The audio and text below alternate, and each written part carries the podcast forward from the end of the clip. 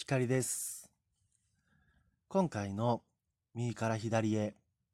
お題は起きてよかったと思える出来事です。まず一つ目。僕の身に起きてよかったと思える出来事は高校生の時に部活動で大きな怪我をしたことです。バレーボール、バレーボールをしていたんですが、練習中に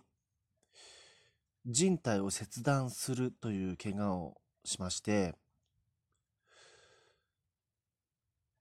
で、まあ、それ自体はよくあら、よくある話だと思うんですが、その怪我以降、全くスパイクが決まらなくなってきたんですね。思ったように、うん、打てなくなったんですね、アタックが。それが、1年生、高校1年生の終わり頃、2年生になろうとしている時だったので、かなり今思えば長い間スランプですね。まあ、スランプを抜けることはなく、なく引退したわけですが、その怪我以降、調子が戻ることはありませんでした。後で、卒業した後で、顧問の先生とその話になった時に、あの時、怪我をしたおかげで、光の、僕のですね、ジャンプ力、ジャンプ力がガクンと落ちたっていうのを聞かされたわけです、先生から。先生は見ていてそれを分かったんですね。まあ、おそらくそこで、まあ、ジャンプ力が戻る、ジャンプが戻ってくるっていう可能性もあったので、様子を見ていたんでしょうが、結局戻らずじまいだったので、まあ、レシーブ専門のポジションになったわけですが、まあだからまあスパイカーとしては正直こうレギュラーとしては使えないレベルだったんですね。で、じゃあ僕がなんでそれ、この出来事が起きてよかったと思うかっていうと、まあスポーツ選手であろうが、どんな立場の人であろうが、能力、力はある仮にあるとしても、何かの原因で、例えば怪我によって、それまでの力が発揮できなくなるっていうことが、僕は身に染みてわかるからです。その気持ちがわかるからです。それまで僕は、ある程度スパイク結構得意な方だったんです。身長が低いなりに得意だったんです。だから、そのもどかしさといったら、うん。な、悔しくて泣いた記憶があります。なんで、どうしたんだ、俺は、っていう感じだったんです。その、まあ、怪我は完治はしたので、おか、おかしいなとは思ったんです。でも、なんか違うっていう感じだったんですよね。こんなに下手くそだったっけ？みたいに思ったんですよね、僕は。まあもう致命的、バレーボールをやる選手としては致命的なことですが、うん、ジャンプした時の到達する高さが足りないのですから、当然プレーにも支障が出るわけですね。だから、例えばそれがビジネスとか、うん、どんな場面でも、恋愛でも、普段の、いわばパフォーマンスが発揮できないことってあると思うんです。音楽のこうコンクールとか演奏会とかでもですね。そういう時に、うまくいってない人を見て、僕は、そこでね、こう、なんかダッサい、ダッセーなもっとうまくやれよ、みたいなヤジを飛ばすような、もしくは笑ったりするような性格じゃないんですね。自分で言っちゃうけど、これは。だから、そんな自分で今いられるから、それはやっぱりあの時大きな怪我をして、もう言葉にならない悔しさを、そして、うん、それ悔しさっていうのは、はっきり言って僕は、まあ、うまいぶりだったんですね。だけどその怪我以降、どんどん周りに抜かれていったんですね。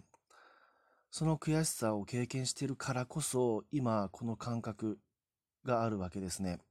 他の人、うまくいってない人をバカにはしないっていう自信があるんですね。だから良かったと思ってます。これと似た話で、もう一つ目は、えもう一つは、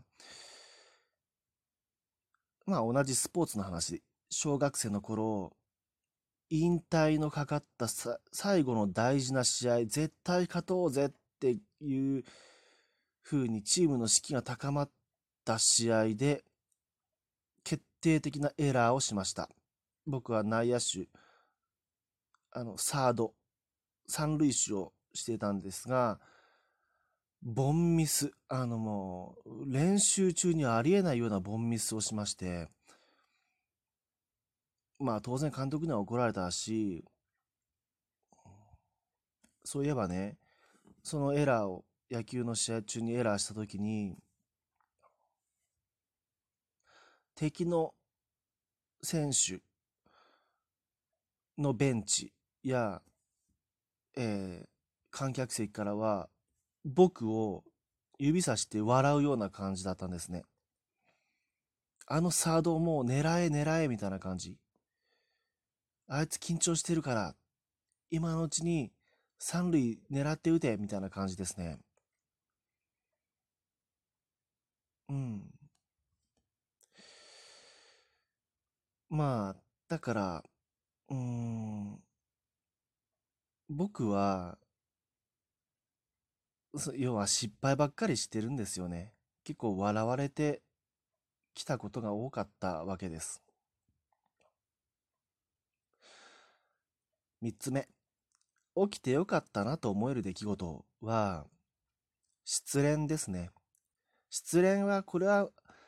別に僕だけじゃなく、誰しも味わうことかもしれませんが、特に僕が大学生の頃にした失恋っていうのは、僕の中では勝手にその子と相手の方と結婚するんだと思ってた、思い込んでたし、就職先も彼女の住んでいる、ま、町で、場所で就職しようって考えてたんですね。でもそれを就職はか就職の話はその彼女に止められて、結婚するも何もあっさり振られて、じゃあこれが何が良かったかって、この出来事がなんで良かったと思ってるかっていうと、うん、自分の、僕の思い通りに物事が進まないということですね。自分の力ではどうしようもないことが、この世の中にはある。っていうことですね。自分にできることと、どうしても無理なこと、できないことがあるということを知らされた。もう、うん。理解するしかなかったですね。もう振られたから、もう力ずくで説得したってどうにもなることじゃないわけですよね。そんなことに意味はないわけですよね。それより自分の気持ちを立て直すこと、整理することにすごく時間がかかったし、でも、無駄ではなかったなと思う経験ですね。今、僕はこう振り返ってみて、自分のことを好きだと思います。今回は以上です。ひかりでした。